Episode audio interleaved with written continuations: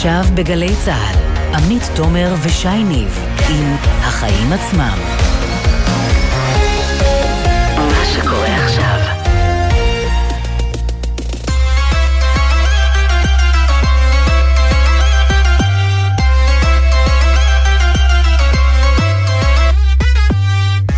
עכשיו שש וארבע דקות, אתם על החיים עצמם, התוכנית הכלכלית-חברתית של אה, גלי צה"ל, והיום גם בסימן אה, מצעד הדגלים, אני עמית תומר, ואיתי באולפן, כמדי יום אה, ראשון נמצא שי ניב. מה העניינים, שי?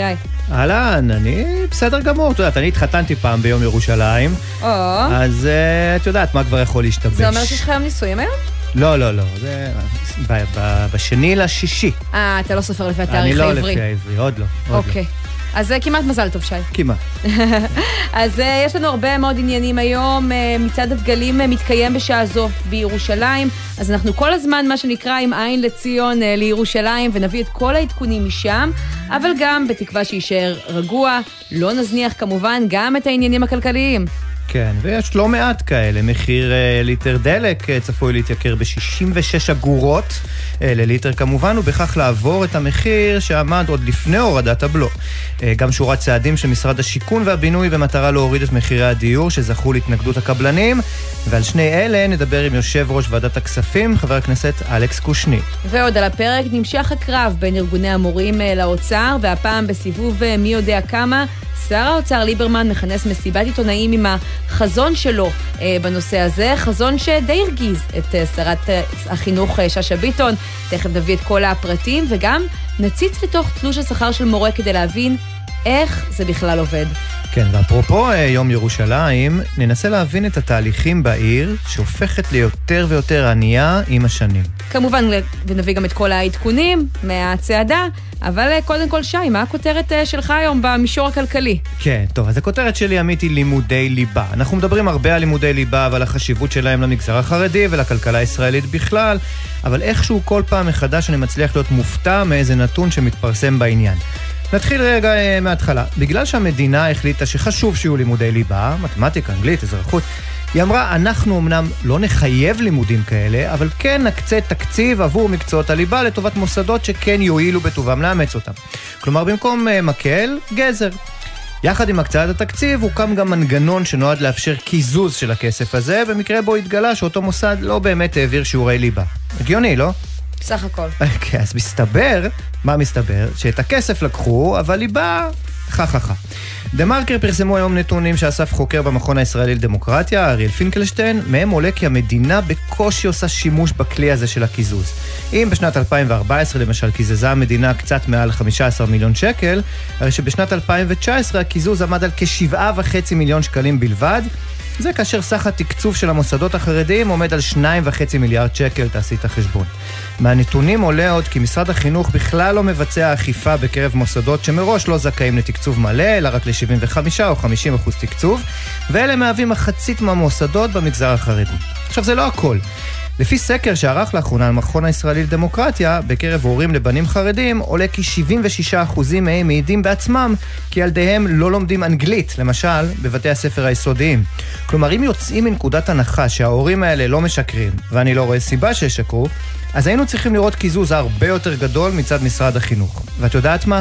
מילא הכסף שהלך לפח, שהוא הכסף שלי ושלך גם, כמובן. העובדה שהילדים האלה לא מקבלים כלים כל כך בסיסיים, גוזרת עליהם עוני, וגוזרת על כולנו חברה וכלכלה בעייתית מאוד בעוד כמה שנים. כן. מה הכותרת שלך? אז השבוע עומד לקרות משהו שאני אישית מאוד מחכה לו. בתחילת יוני ייכנס לתוקף החוק שמחייב אה, חברות שבהן מעל 500 עובדים לפרסם את פערי השכר בין גברים לנשים בתפקידים דומים, כשהמטרה היא שילוב בין שיימינג שאמור להרתיע את החברות מראש לייצר פערים כאלה, למידע לנשים, כמה הן צריכות או לפחות יכולות לדרוש מהמעסיק באותה חברה.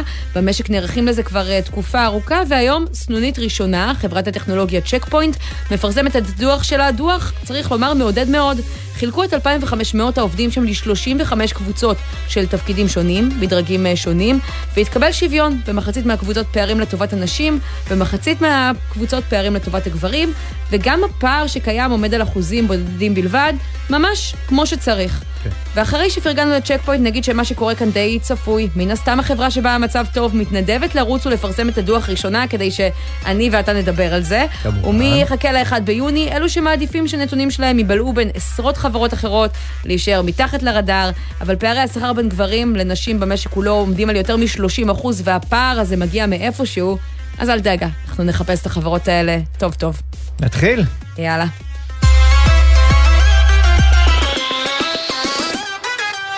אז בשעה הזאת נערך מצעד הדגלים אה, בירושלים, תחת עננת האיומים מצד הפלסטינים בשטחים וברצועה.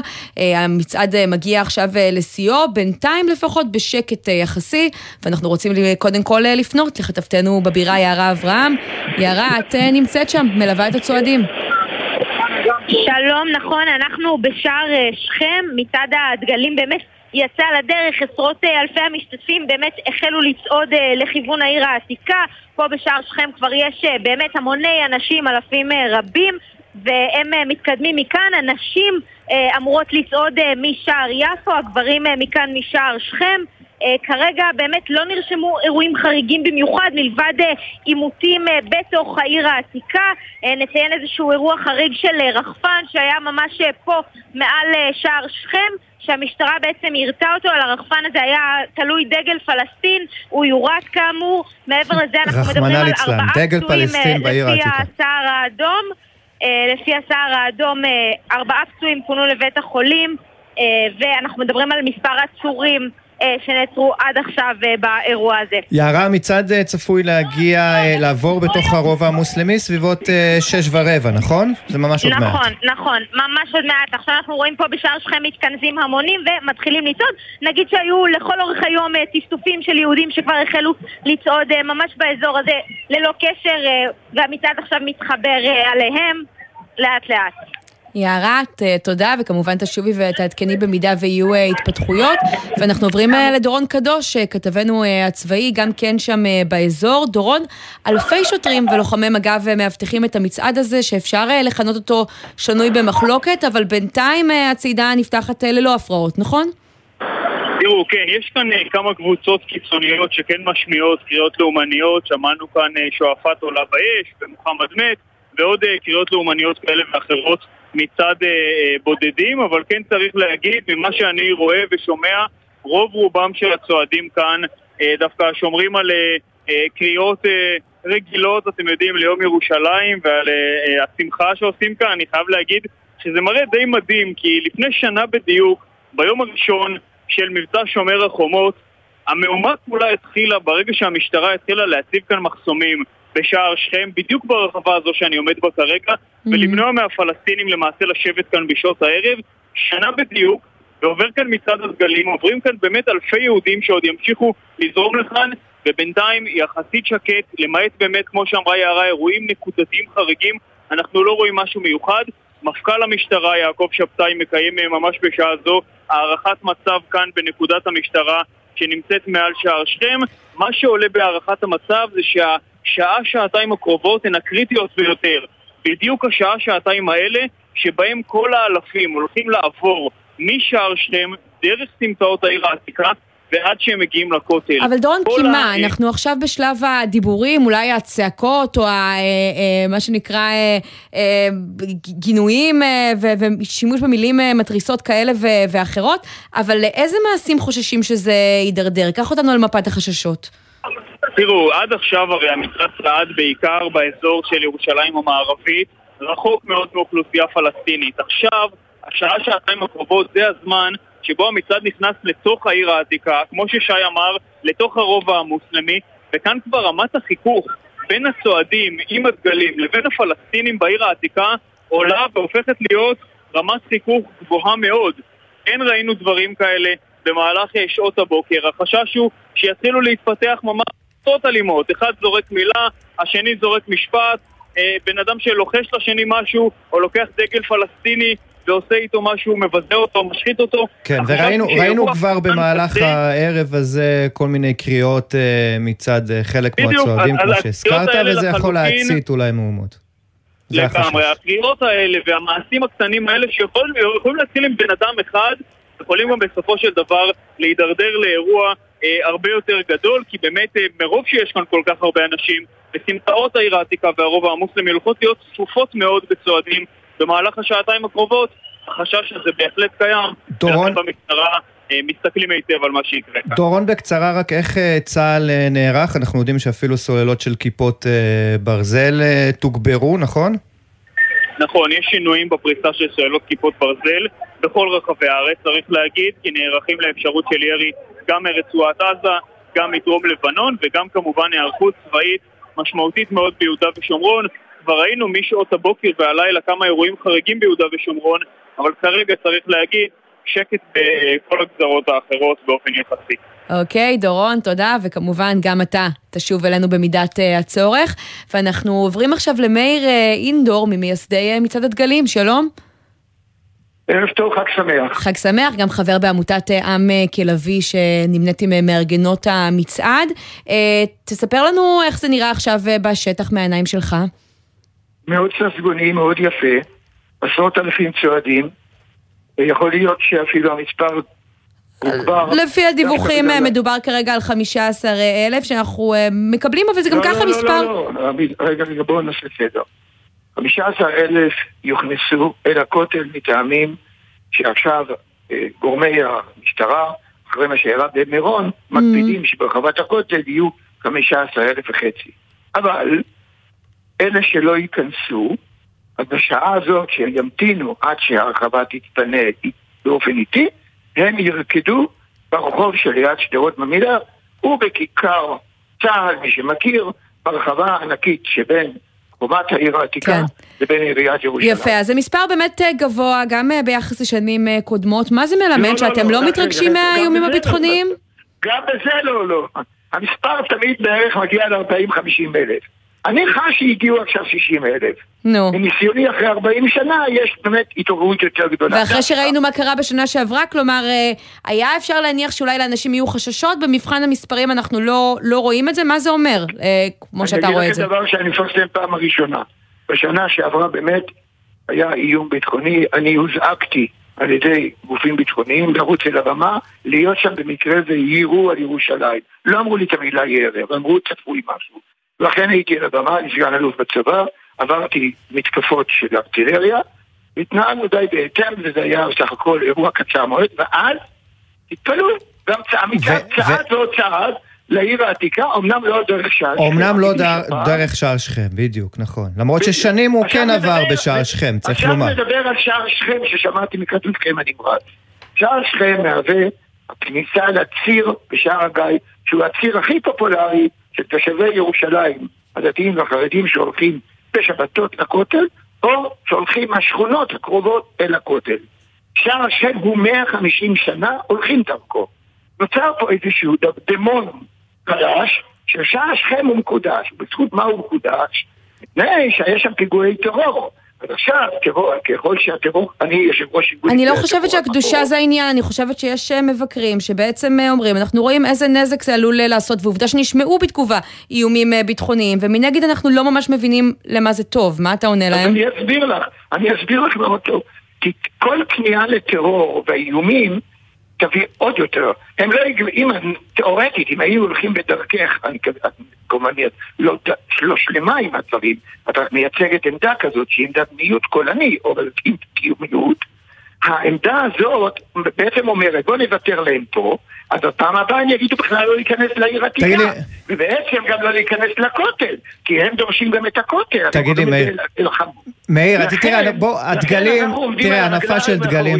תראה, שנייה רגע, אני רוצה לשאול אותך, אני- אדוני, יש מי שאומר את שהנפה. יש מי שאומר שהנפה של דגלים, גם היא התרסה, אני כמובן, אני לא מסכים, אבל בכל זאת, כשאתה רואה מראות, שוודאי כשאתה לא רואה. אבל את המראות של, אה, אה, אה, אפילו של אה, כאלה שמקללים סוחרים, או הופכים להם את הסחורה, מה זה עושה לך? תראה, אני שמעתי את ההגדה של... אה, אה, אנחנו אה, באופן כללי מכירים את ההגדה הזאת, אמנם היה תקופה פעם או פעמיים שמספר פושטים עמדו ואנחנו לימדנו עשרות סדרות. לא, מה זה אגדה? אנחנו רואים תמונות כאלה, זה תמונות שחוזרות על עצמן, זה לא אגדה. האמן לי, אני עיתונאי גם לשעבר. אני מבין את המדיה. הייתי עיתונאי בידיעות אחרונות בצעירותי, וברוך השם ברחתי לצבא חזרה. הסיפור הזה של תמונה פה ותמונה שם איננה משקפת. אני יש לך תמונות של שמחה גדולה. אני יש לך שמחה, תמונות של אנשים עם ילדים הולכים בעגלות.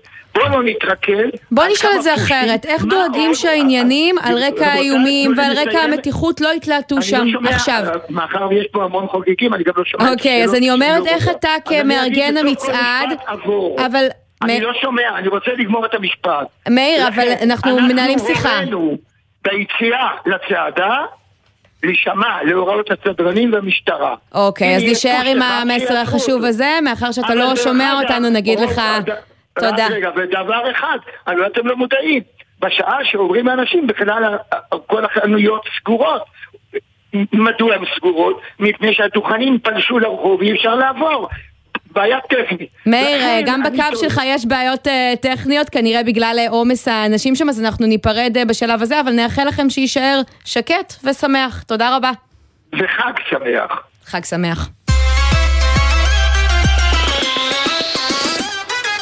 טוב, ובואו ניקח אה, רגע שי זום אאוט ממה שקורה עכשיו אה, במצעד, כי אנחנו מדברים עליו כל כך הרבה, אבל פחות על הסיבה אה, שלשמו הוא נערך וכולם מתכנסים שם היום, זהו יום ירושלים, בירתנו, חג שמח, כמו שאמר מאיר, והעיר הזאת היא ככה מבחינה דמוגרפית, אמר פעם רובי ריבלין, יש בה ארבעה שבטים, ושניים מתוכם החרדים והערבים נהיים בכל שנה יותר ויותר דומיננטיים מספרית, ואנחנו רוצים להבין את ההשפעה של זה על עיר ה... הבירה, ובעניין הזה אנחנו נפנה עכשיו לנטע פורזיקי, שלום.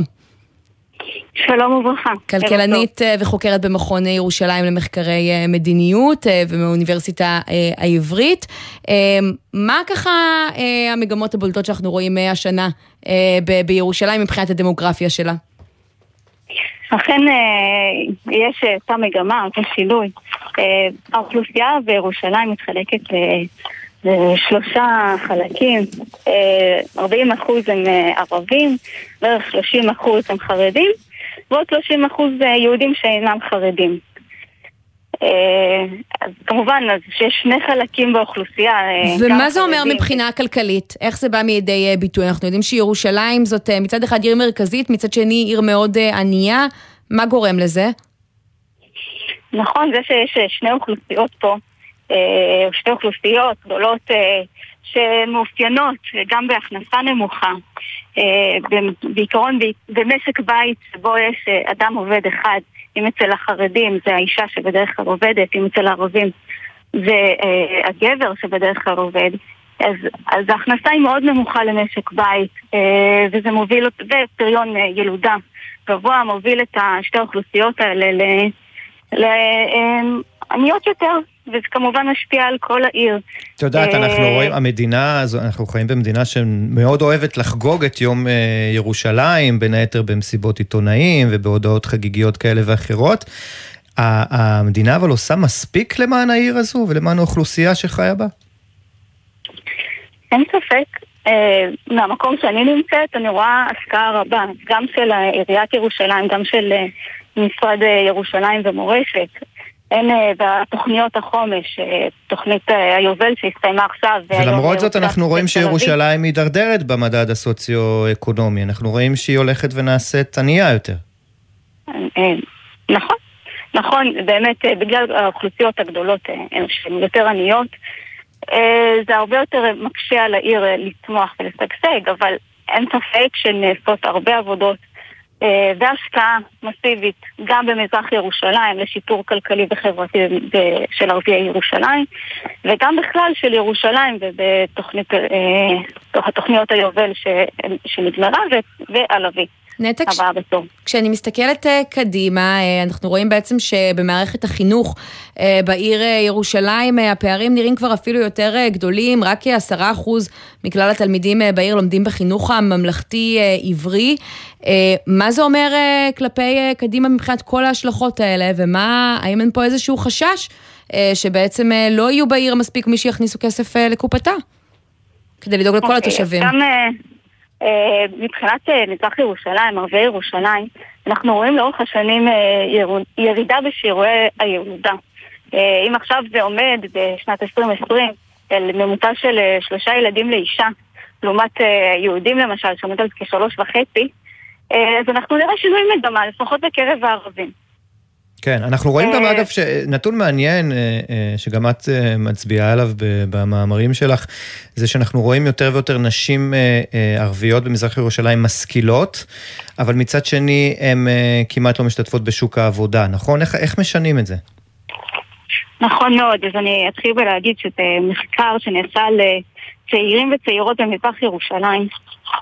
אה, ואכן, אה, שרובן לא עובדות, כן, רוב הנשים הצעירות, 69% מהנשים, כן. לא עובדות או לא עבדו מעולם. אה, אבל כן, 29% מהנשים האלו הן בעלות השכלה גבוהה, הן אק- אקדמאיות. נגיד לעומת אה, 22 מהנשים הערביות בישראל. אז הן כן משכילות יותר, אבל אכן הן לא, לא עובדות. אה, והחסם. המרכזי בעצם זה מה? זה העניין, האלמנט הדתי, המסורת אה, מבית, או שיש גם אלמנטים אה, כלכליים, לצורך העניין בנייה של מעונות יום, הייתה עושה שינוי? לגמרי, יש כמה חסמים שאנחנו מכירים וחוקרים אותם. כמובן יש את החסם המגדרי-תרבותי, שמנשים לא מצופה כל כך אה, ברגע שהן מתחתנות לצאת לעבוד, הן פחות מקבלות תמיכה. אה, אבל גם אה, במחקרים שעשינו, בקבוצות מיקוד שעשינו, עלה שדווקא הנשים המשכילות כן מעוניינות לצאת לעבוד. כלומר, יש חסם תרבותי, אבל הוא בר שינוי, בטח אם זה יבוא מצד הנשים. וכן, יש מחסור במעונות יום, ומחצית מההורים ש, אה, שיש להם ילדים מתחת לגיל שלוש אה, לא שולחים את הילדים שלהם למסגרות. אה, אני מאמינה שאם יהיו מסגרות טובות ואיכותיות במחיר שמתאים להם, אז כן, יש שינוי. יש גם כמובן בעיה של נגישות ותשתיות, של מחסור בנגישות תחבורתית לאזורי תעסוקה, שמאוד מקשה, בטח על אנשים בשכר, שבדרך כלל מקבלות שכר מאוד נמוך, יהיה להן הרבה יותר קשה או פחות משתלם כן. אה, להגיע עד מערב העיר למקומות תעסוקה. אז אה, אחד נטל, החסמים היותר בולטים זה השפה העברית, שחשוב לציין. ש- אה, שנובע- חסם בולט. חסם בולט שנובע, אני מניחה, משיעור הערבים הגבוה בעיר וגם מאופן שילובם. כן, כן, קשה מאוד להשתלב כשאת לא יודעת, יודעת עברית, בטח שלא במקומות עבודה. זה ברור. אז תני לנו ככה במבט אה, קדימה, אה, הלאה, איזשהו טיפ לעיריית ירושלים או למקבלי ההחלטות, איך אפשר אה, בעצם בתוך הסיטואציה הזאת, שבאמת אה, ירושלים היא קיבוץ אה, גלויות, אני חושבת במובן הטוב של המילה, אה, שככה יש שם הרבה מגזרים אה, והרבה אה, דתות, אה, ובאמת איזשהו מוקד, כן אה, לגרום לכך שכולם יחיו ברווחה והפערים האלה יצטמצמו. אה, קודם כל, העירייה וגם משרד ירושלים וגם הממשלה עושים כבר מאמצים אה, מאוד גדולים אה, לסיוע, בעיקר בחברה הערבית, אם בתוכניות החומש של- השקעה של 2.1 מיליארד שקלים לחמש שנים. והדעה האישית שלי, שאני חושבת שצריך להסתכל על כל אוכלוסייה כמו שהיא, ולראות מה הצרכים שלה, ולא מנקודת המבט שלנו, האוכלוסייה הליברלית החילונית נגיד, אלא מנקודת המבט, המבט שלה, לבדוק מה החסמים של הנשים הערביות, מה החסמים באוכלוסייה החרדית, ולהתמקד בהן, ופשוט לפרק אחד-אחד מהחסמים. אנחנו רואים שמאזן ההגירה בירושלים הוא שלילי, כלומר יותר עוזבים את העיר מאשר מצטרפים אליה. את רואה איזשהו אה, אה, אה, סימן אה, לשינוי בעניין הזה? קודם כל זו מגמה שקורית בכל מקום, זו לא מגמה שייחודית לירושלים. יש יותר, אה, יש תהליך של פרבור, אנשים יוצאים החוצה יותר מאשר שנכנסים. אה, כך שזה לא דבר שהוא שלילי או ייחודי לירושלים. ובכל זאת אה, נדמה מה- לי שאגב, אם מסתכלים במיוחד על אוכלוסייה חילונית בעיר, אנחנו רואים ששם יותר עוזבים אותה.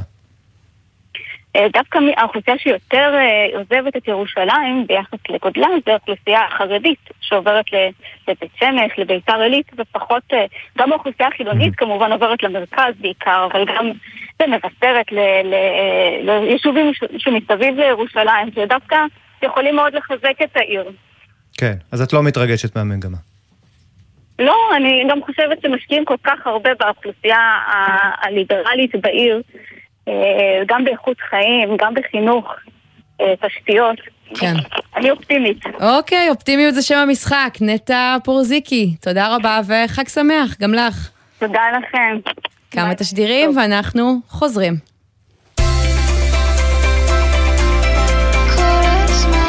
גלי צה"ל, יותר מ-70 שנות שידור ציבורי.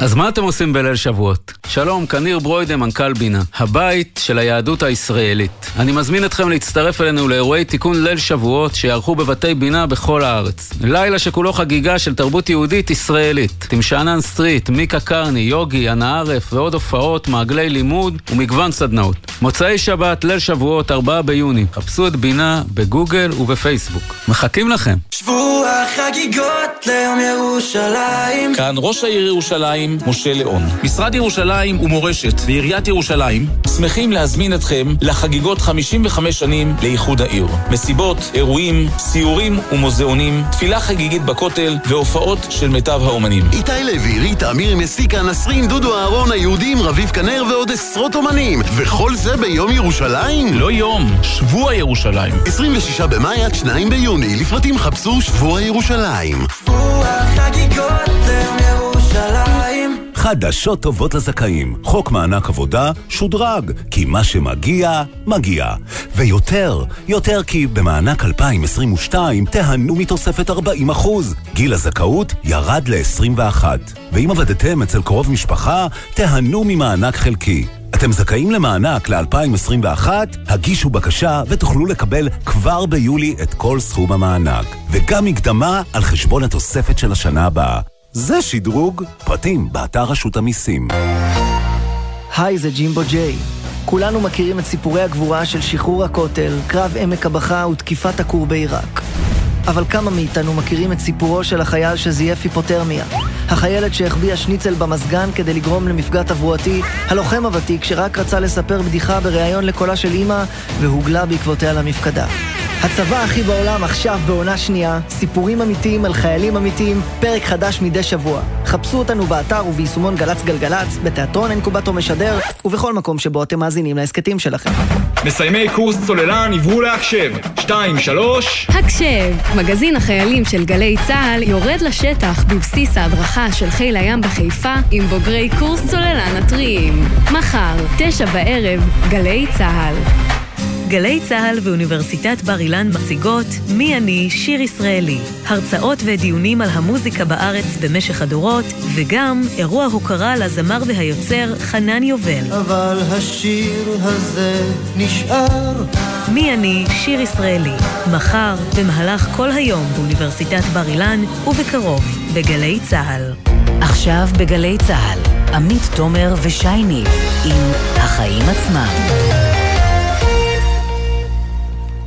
חזרנו, ועכשיו אנחנו uh, לעניינים הכלכליים, בראשם, כמו תמיד, מחירי הדיור. משרד השיכון uh, מעביר היום שורת uh, צעדים שאמורים להוביל להורדת מחירי הדירות, ואנחנו רוצים לדבר בעניין הזה עם חבר הכנסת אלכס קושניר. שלום. שלום וברכה. יושב ראש ועדת הכספים, ואני חייבת להגיד שאחת ההצעות שם נראתה לי מוכרת, הצעת חוק מדד תשומות הבנייה, שבעצם מגביל עד כמה קבלן יוכל לייקר לזוגות הצעירים את בעצם המחיר בהתאם למה שקורה בשוק כשפרויקט מתעכב. זו הצעה שאתה היית אמון עליה כבר לפני מספר חודשים, נכון? זה נכון, אני בחודש פברואר יזמתי את הצעת חוק הזו, היא עברה בקריאה טרומית. באמת, המשמעות היא תיקון עוול של uh, הרבה מאוד uh, שנים, שבעצם עד עכשיו הקבלנים היו מצמידים את כל מחיר הדירה למדד תשומות הבנייה, למרות שכולנו מבינים שלרכיב הקרקע ולרכיב הרווח הקבלני אין שום קשר למדד לתשומות הבנייה. Uh, אני מאוד uh, שמח שהממשלה העבירה הצעת חוק דומה בוועדת שרים לחקיקה, והיא בעצם נותנת רוח... במה היא, אתה אומר דומה, אבל אני שואלת במה היא שונה? יש לה כל מיני דברים נוספים מאוד מאוד חשובים שנוספו שם, כמו למשל שההצמדה תהיה רק עד למועד מסירת הדירה, mm. שהפיצוי יינתן בגין איחור במסירת הדירה. זאת אומרת, יש שם עוד כל מיני דברים. אז אתה לא מרגיש. ששר השיכון זאב אלקין גנב לך את הקרדיט, כי זה הוצג היום כאיזו לא, בשורה ממש. חדשה לזוגות. ממש לא, אנחנו עובדים בשיתוף פעולה, מי שדוחף את כל הרפורמות בדיור זה שר האוצר אה, ליברמן, הצעת חוק שאני הגשתי הייתה בתיאום גם איתו, קודם כל איתו, אבל גם עם השר אה, אלקין כמובן, ואנחנו צ... עובדים ביחד, המטרה היא להביא באמת בשורה לעשרות אלפי זוגות שבאמת יוכלו להשתחרר מה... העול הזה של הצמדת אה, כל הדירה בעצם בלי, ללא שום קשר. זה מה שאתם מקווים שיקרה, הוזלת אה, מחירים, אבל הקבלנים אה, אומרים היום מנגד, אם זה יקרה, נצטרך להעלות את המחירים מראש כדי לבטח את עצמנו. מה אתה אומר על זה, והאם יש מה לעשות נגד האיומים האלה? קבלנים התרגלו פה לאיזושהי הצמדה שהיא לא צודקת. יש פה שינוי מהותי שאנחנו מובילים, באמת, זה יחסוך עשרות אלפי שקלים אה, למשפחות, לזוגות אה, שקונים דירות, והקבלנים בסופו של דבר יצטרכו להתיישר, הרי יש בסופו של דבר גם תחרות. תגיד לי, חבר הכנסת אה, קושניר, מה, מה אתה אומר, המדינה עבדה עד היום אצל הקבלנים? זה מה שאתה אומר? אני אומר שהיה פה עוול של הרבה מאוד שנים, אני לא יודע מה בדיוק הסיבות לעוול הזה. לא, כי אחד, הש... אחד, ה... אחד, צריך לומר, אחד התיקונים שעברו היום בוועדת שרים לחקיקה, זה בין, הית... בין היתר אומר שכבר אה, הרוכשים, רוכשי הדירות, לא יצטרכו לשלם את אותם 5,000 שקלים, נדמה לי, אה, אה, כשכר טרחה לעורך הדין של הקבלן. אני אחזור על זה, לעורך הדין של הקבלן. מעבר לעורך הדין נכון. שהרוכש אה, אה, סוחר. אה, אה, ולכן אני אומר, באמת המדינה עד היום, במשך אה, שנים, ממש עבדה למען האינטרס של הקבלנים. אני יכול להגיד לך משהו הרבה יותר כללי מזה. במשך הרבה מאוד שנים, הרבה מאוד קבוצות אינטרסים התרכלו לשלוט בתהליכים בממשלה ובכנסת. והסיפור הזה נגמר. אנחנו עובדים בשביל הציבור, אנחנו עובדים אצל הציבור. והשר ליברמן מקדם, השר מקדם רפורמות מאוד מאוד חשובות. בדיוק עכשיו לפני שידור, אה, לפני הרעיון שלנו, שמעתי את התשדירים שלכם אה, על כך שמענק עבודה, תוספת מענק עבודה מגיע לאלה שמשתכרים בשכר נמוך, זה חוק שיזם אה, השר ליברמן והעברנו אותו רק בשבוע שעבר. טוב, בואו נעשה תעמולת בחירות. חשבתי שכבר... בשביל זה נועדו התשדירים. לא, אבל לא, לא, חשבתי שכבר איום הבחירות חלף אחרי ענייני זועבי ואחרים. אין שום קשר לבחירות. בסופו של דבר כן. צריך להיצמד לעובדות. אנחנו מעלים הכנסה פנויה. למשפחות עובדות, עוזרים לשכבות חלשות, וגם מתקנים עוול של שנים בנושא של הצמדת מדד תשומות הבנייה לרכיבים שלא רלוונטיים. אז רגע, לפני, לפני שאנחנו נדבר במונחים אה, היסטוריים, וכמובן התיקונים האלה הם, הם, הם כן חשובים, ואני מכיר אותם אפילו אה, אה, מקרוב, כמי שרכש אה, פעם אה, דירה ועדיין ועוד שנים משלם עליה.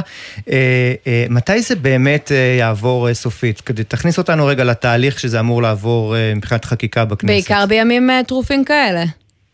זה אמור להיות מאושר אה, בקריאה ראשונה אה, מחר ביום שני, ואז אה, זה יגיע לוועדה שלי, אני, אנחנו נמזג את הצעת החוק שלי יחד עם הצעת החוק הזו, ונריץ אותה מהר ככל שניתן, ופה אני באמת... תן לי, תן לי, תן לי דדליין, כמו שאוהבים להגיד אצלנו. מתי זה עובר בקריאה שלישית?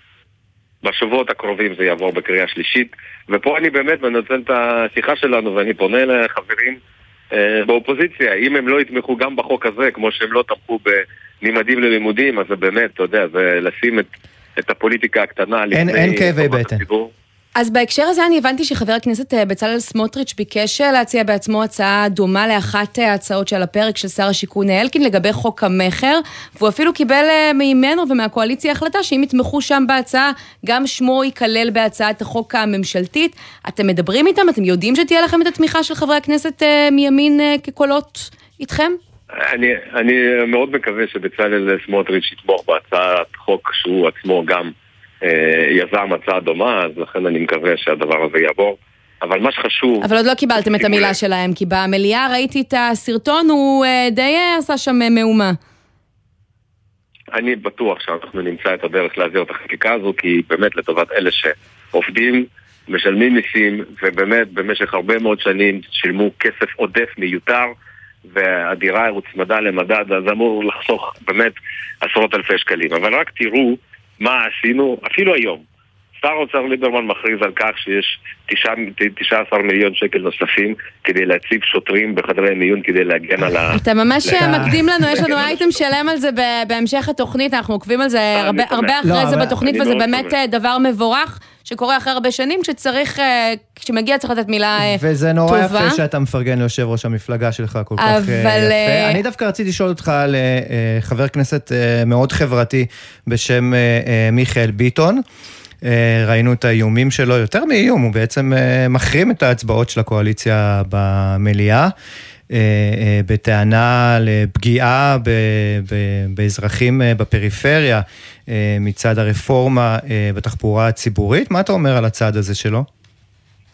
אני חושב שהרפורמה בתחבורה הציבורית עושה המון המון סדר וגם המון המון צדק. היו הרבה מאוד יישובים במדינת ישראל שככה נצ- נצבעו בסקטור אחד מסוים, שקיבל הרבה מאוד הנחות בתחבורה הציבורית. אני מתכוון ליישובים כמו ביתר עילית ומודיעין עילית ויישובים נוספים. ולעומת לעומת זאת שאר האזרחים קיבלו, שילמו אה, כסף עודף.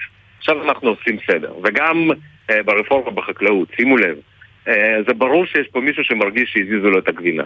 אבל בסופו של דבר המצב שב-20 שנה האחרונות המחיר על פיר- פירות וירקות בישראל עלה ב-100% או כמעט ב-100%, שזה הרבה יותר מכל דבר אחר. לא, אבל תראה, זה, זה שיש אנשים שמרגישים שהזיזו להם את הגבינה, לצורך העניין, אם דיברת על החקלאות, וזה ארגוני החקלאים, או אגב, אני לא בהקשר מדבר של התחבורה, יכול אני להיות שיש... אני מדבר בעיקר, אני מדבר בעיקר על אותם ארגונים שהורגלו במשך שנים לשלוט כאן בשוק, לגרום לעיוותי שוק ולגרום לצרכני... כן, כן, אבל מה, אבל, מה. לגבינה, אבל מה לגבינה הזו ולמיכאל ביטון? כלומר, אתה חושב שהדאגה שלו היא עניינית אה, לחלוטין, או שיש פה גם עניין פוליטי? אני חושב שמיכאל אה, ביטון קודם כל מבטא את אה, רגשותיו, אנחנו קולגות עובדים ביחד, הוא בוועדת כלכלה, אה, אני בוועדת כספים, אני בטוח שאנחנו נמצא דרך ליישב איתו את ההדורים והוא יחזור לקואליציה.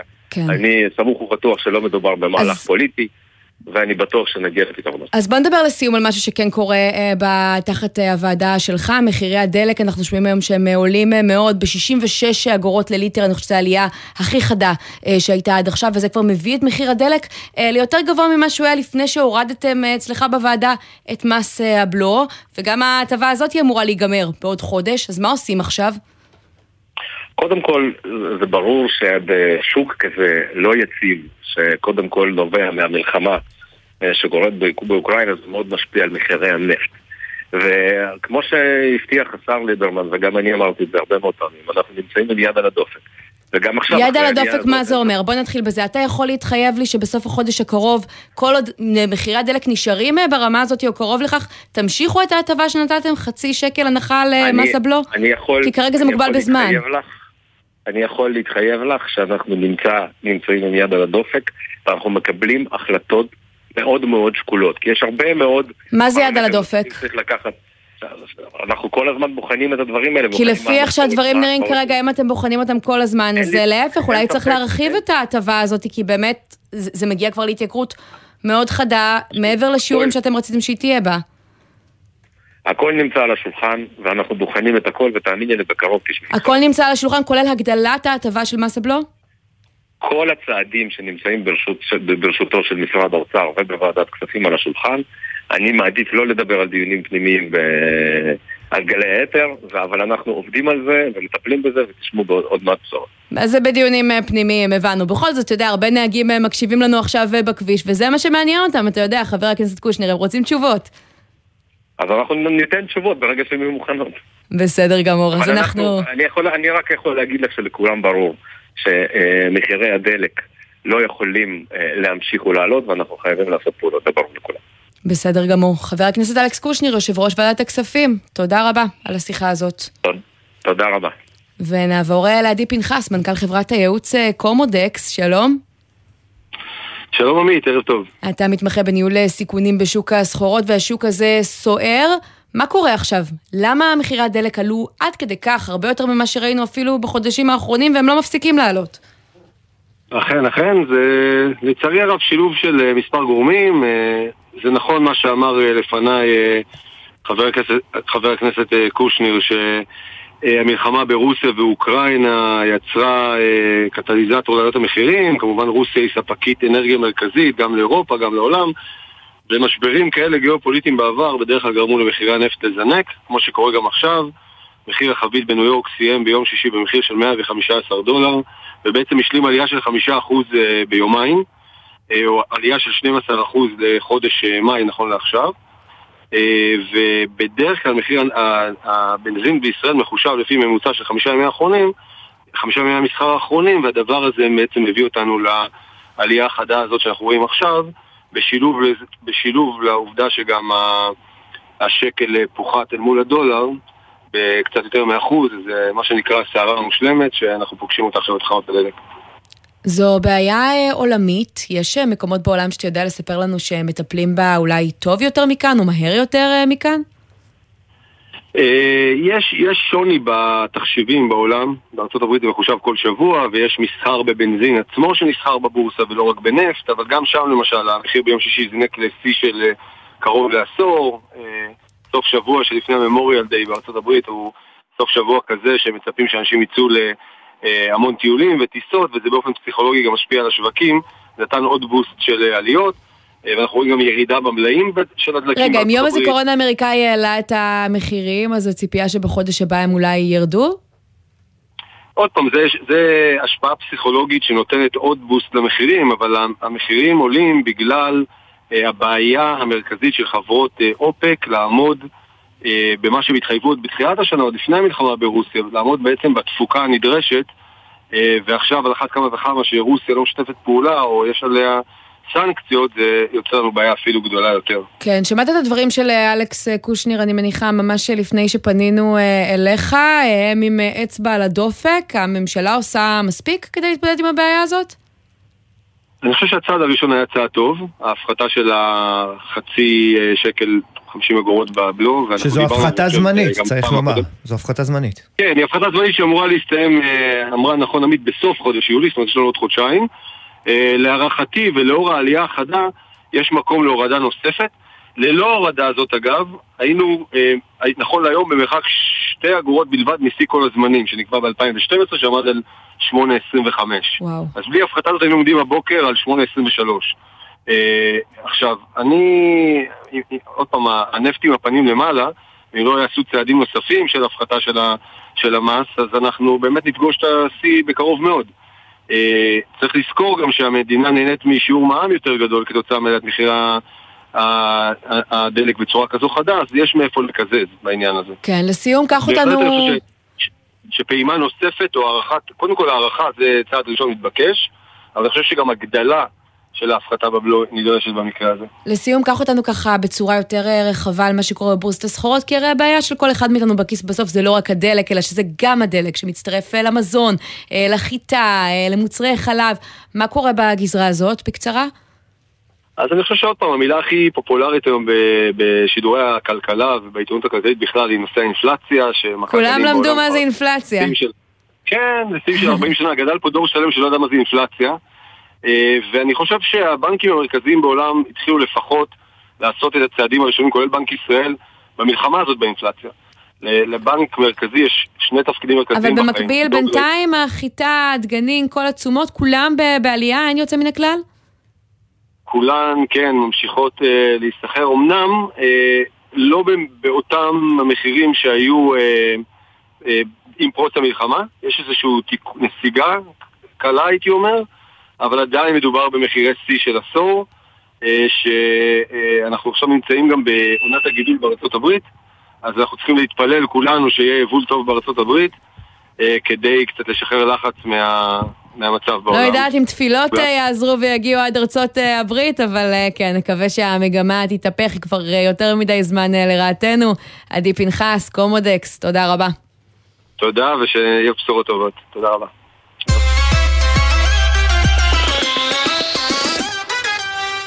טוב, אנחנו עוברים אה, לדבר הבא. עמית, את בטח אה, שמעת שבתי הספר ננעלים מחר בשעה אחת בצהריים, כי יש הפגנה. חמש שעות אחר כך. בשעה שש. יש הפגנה בשעה שש. המורים מאילת צריכים להגיע לתל אביב. כן, כן, אנחנו ההורים כבר קיבלנו אה, הודעות, הכל בסדר, לאסוף מוקדם יותר, או שייסעו בהסעה מוקדם יותר.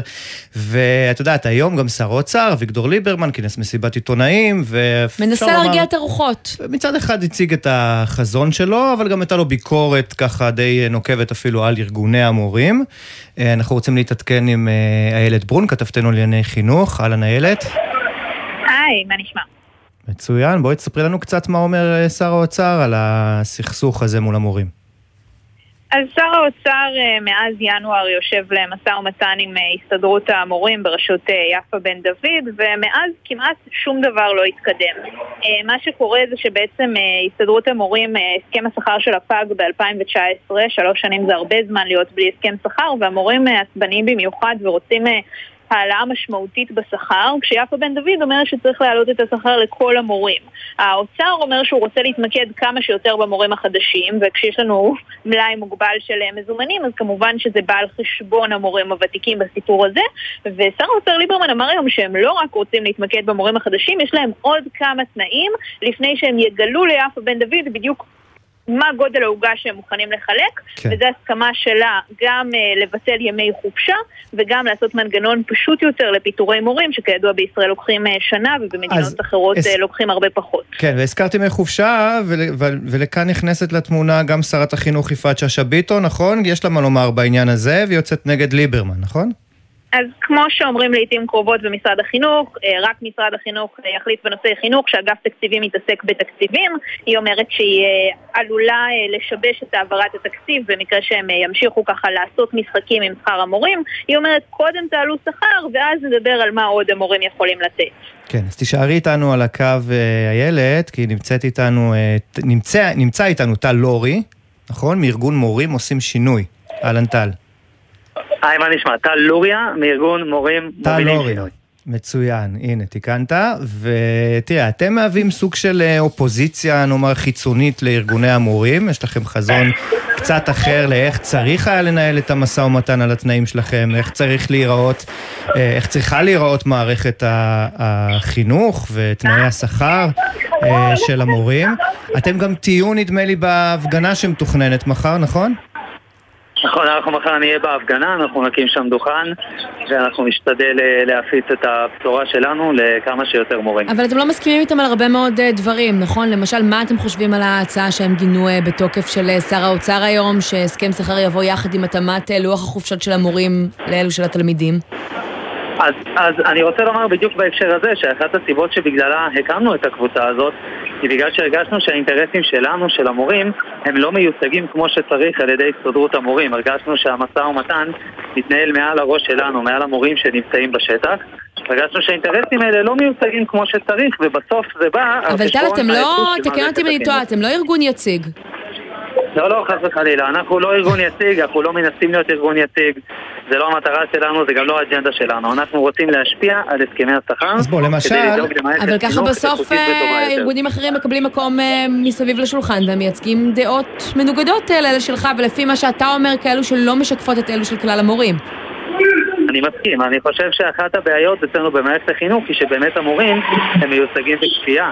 על ידי ארגוני המורים, ולכן המורים... טוב, יכולתם להיות ארגון יציג ו- ולשנות את זה, לכן שאלתי, אבל בוא, אה, בוא כן. נתקדם ובאמת אה, נבין ככה. יש פערים מאוד גדולים היום בין שכר המורים הצעירים לבין שכר המורים המבוגרים. מה שבאוצר רוצים זה בעצם לצמצם את הפער, אבל אה, בארגון המורים אומרים בואו תוסיפו לכולם. איך אפשר לפתור את הפלונטר הזה? אז אני חושב שבדיוק לפני שאני אגיד על איך פותרים את הפלונטר, אני חושב שלפני זה צריך רגע לומר שצריך לדבר על, לא רק על השכר של המורים, אלא צריך לדבר גם על האיכות של המורים. אני בכוונה אומר את זה כי הנקודה הזאת תוביל אותי עוד רגע לפתרון. כלומר, במשך הרבה שנים במשרד החינוך ובהסתדרות המורים מתעלמים משאלת האיכות ומתמקדים דווקא בשאלת השכר. אני חושב שמה ששר האוצר ליברמן היום אמר באספת העיתונאים שאני חושב שזו בשורה מאוד גדולה. כלומר, לא רק שהוא התמקד רק בהעלאת שכר, אלא גם הוא דיבר על תוספות לפי מצוינות אה, אה, ותגמול לפי איכות. עכשיו, למה אני חושב שזה חשוב? בסוף, בסוף יש מצוקה.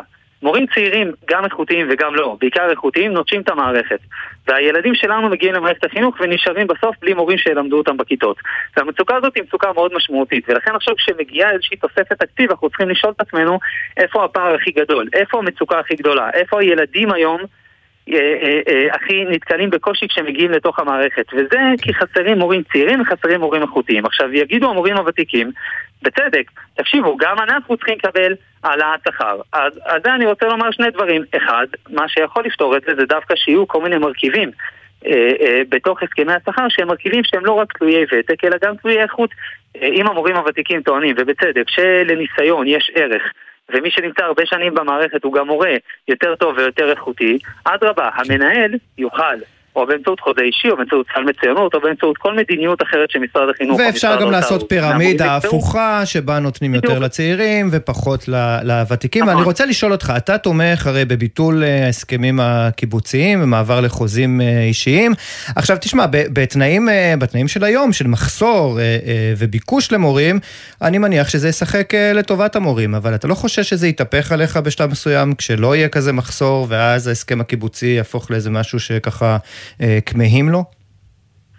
אז אני אגיד על זה, קודם כל, אה, אני חושב שאנחנו לא, לא, לא צפויה תקופה שבה אין מחסור כלשהו במורים במדינת ישראל. קצב הילודה שלנו במדינת ישראל הוא קצב ילודה בריא, המדינה מעודדת את זה, ולכן אנחנו צריכים גם גידול משמעותי וקבוע כל הזמן במספר המורים שנכנסים לתוך המערכת. אה, אתה אומר הבעיה כנראה תלווה אותנו אה, שנים קדימה. כן, כן. אז אני חושב, אז אני, אז אני גם חושב שזה ילווה אותנו שנים קדימה. אני לא יודע אם זה בעיה, יש אנשים שיקראו לזה בעיה ויש אנשים שיקראו לזה ברכה. אני רק אומר שכשאומרים לעבור לחוזים אישיים או לביטול ההסכמים הקיבוציים, אני חושב שאלה דברים שיכול להיות מה שנקרא, שאולי הם חלום כן. שלי או חלום של אחרים, אני חושב שבמבנה היום של המערכת לא חייבים ללכת לקיצון. בסוף אני רוצה לקדם את מערכת החינוך, אני רוצה לשפר אותה. אפשר צעד צעד, אפשר במכה, אפשר גם שחמישה אחוז מהמורים יעשו בחוזים אישיים. ארגון מורים מובילים אה, שינוי, נראה אם החלומות האלה יתגשמו ובאיזה אופן. תודה רבה בינתיים. תודה טל. תודה רבה, להתראות. לקראת סיום אה, עדכון אחד אה, משמח, אה, נושא שאנחנו מדברים עליו הרבה בתוכנית בשבועות האחרונים, אלימות כלפי אנשי צוות רפואי. דיברנו על כל הדברים שלא קורים מספיק, ועכשיו יש צעד בכיוון הנכון. שר האוצר אביגדור ליברמן מודיע היום על אישור התקציב לנקודות משטרה בבתי החולים, בכל בתי החולים. טלור מאירסון, כתבתם בריאות, תני לנו לוח זמנים, מתי זה צפוי לקרות והאם זה מספיק? אה, כן, שלום עמית ושי. לוח הזמנים הוא בעיקרון עד הרבעון הראשון של 2023. באמת אה, נרחיב קצת על התוכנית. אה, מדובר בהצבת עמדות שיטור ב-28 בתי חולים ברחבי הארץ. כלומר, כל בתי החולים הכלליים, הממשלתיים והלא ממשלתיים. בעמדות יוצבו ממש שוטרים של משטרת ישראל באופן קבוע, במטרה למגר או לפחות להתחיל לטפל באלימות במערכת הבריאות. הצבת השוטרים תסייע ככוח אבטחה נוסף, שיוקפץ לכל אירוע חריג בבית החולים, וגם תקל על הגשת תלונה במשטרה במקרה הצורך. כלומר, יוכלו להגיש את התלונה ממש אצל השוטר בעמדה בבית החולים. העלות של הפעלת העמדות הללו מוערכת בכ-20 מיליון שקלים בשנה. נוסיף שלא מדובר ברעיון חדש, אלא ביישום של אחת ממסקנות הוועדה למיגור אלימות במערכת הבריאות משנת 2017.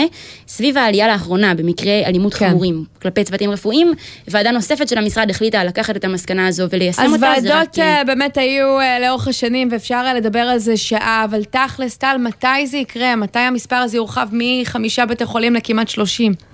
נכון, באמת כבר עכשיו יש אה, חמישה בתי חולים בארץ שזה אצלם כבר כמה שנים. אה, בעיקרון היעד הוא אה, הרבעון הראשון של 2023. צריך לראות איך זה יוצא לפועל, מי, מי לוקח אחריות על זה, ממנף את זה. אנחנו יודעים שדברים פה לא קורים מיד. טוב, טלור מאירסון, את ואנחנו נמשיך לעקוב כמובן. בוודאי. כתבתם בריאות, תודה רבה. ולקראת סיום אנחנו עושים גיחה אחרונה למצעד הדגלים בעיר העתיקה, יערה אברהם, תעדכני אותנו מה קורה שם עכשיו. שלום, כן, אז אנחנו בשער שכם ממש התחלנו לצעוד עם uh, עשרות אלפי הרוקדים שהגיעו לכאן. כן, נשמע סוער אצלך. דוחק משמעותי מאוד, המשטרה אוסרת, חוסמת חלק מהכניסות מדי פעם, מנסה לווסת את התנועה של כל מי שמגיע לכאן עם הדגלים. אנחנו שומעים פה מספר קריאות לאומניות של... פעילי לה פמיליה וגורמים אה, קיצוניים נוספים, קריאות אה, מוחמד מת וכדומה. אה, המשטרה כרגע לא מתערבת בעניינים האלו, אלא רק עוצרת מדי פעם את כן, הכניסה של הצועדים. זה נורא לא חגיגי לקרוא מוחמד מת ביום ירושלים, צריך לומר. בהחלט, בהחלט. כן. אנחנו נעדכן ככל שיהיו התפתחויות נוספות. כמובן, והעיקר שבינתיים רגוע. תודה שהיית איתנו. ונגיד תודה גם לבן עצר, העורך שלנו לעשהאל פלט, ותומר ברקאי המפיקים. טכנאי שידור היה מיכל כהן הייתה, ובדיגיטל, מאיה אורן. אנחנו נהיה פה שוב מחר, אני עמית תומר, מחר יבקר פה סמי פרץ. נגיד תודה גדולה לשי ניב. תודה עמית, ונקווה שהשקט uh, ככה יישמר לעד. לחלוטין. חג שמח, ביי ביי. בחסות אוטודיפו, המציעה מצברים לרכב עד השעה תשע בערב בסניפי הרשת, כולל התקנה חינם. כי אין סיבה לשרוף את שישי במוסך. אוטודיפו. גלי צה"ל יותר מ-70 שנות שידור ציבורי.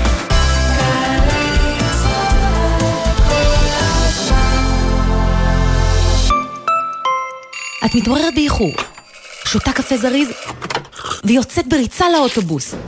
רגע, חכה! יש! הספקת. עכשיו יש לך המון זמן למחשבות. אולי כדאי להוסיף קו אוטובוס בכניסה לעיר? למה אין קווי לילה בשכונה שלי? הלוואי שמסלול האוטובוס שלי יעבור בדרך קצת אחרת. אילו רק היו שואלים אותי, הייתי עושה... למה שתשמרו את כל המחשבות האלה לעצמכם? משרד התחבורה מקשיב לכן ולכם. חפשו סקר התחבורה הגדול באתר משרד התחבורה, הדרך להשפיע. הורים, אנחנו יודעים שלא קל לשכנע בני נוער לחבוש קסדה. אבל אתם יודעים מה יהיה קשה יותר? לשבת מול רופא שמספר לכם על פגיעת הראש של הילד שלכם. רכיבה על אופניים חשמליים וגלגינוע, קורקינט חשמלי, מותרת מגיל 16, ורק בחבישת קסדה שמוצמד אליה מחזירור. קסדה מקטינה ב-50% את הסיכון לפגיעת ראש. עם הראש לא משחקים, על קסדה לא מוותרים. עוד מידע על רכיבה בטוחה על כלים חשמליים? היכנסו לאסקרלבד. כל בוקר בין שמונה לעשר. תוכנית חדשה בתחנה ישנה. טלי מורנו. תן לי נקודות לשימור ונקודות לשיפור לטלי. וספי עובדיה. ספי, יקירי, טעות גסה, טעות קשה. פותחים את הבוקר עם כל מה שחדש, חשוב, מעניין וגם מעצבן. טלי, בואי עכשיו נתעצבן ביחד. טלי וספי, כל בוקר בשמונה, גלי צהל. נו, לא עושה לך חשק האירוע הזה. מיד אחרי החדשות, אלעזר בן לולו.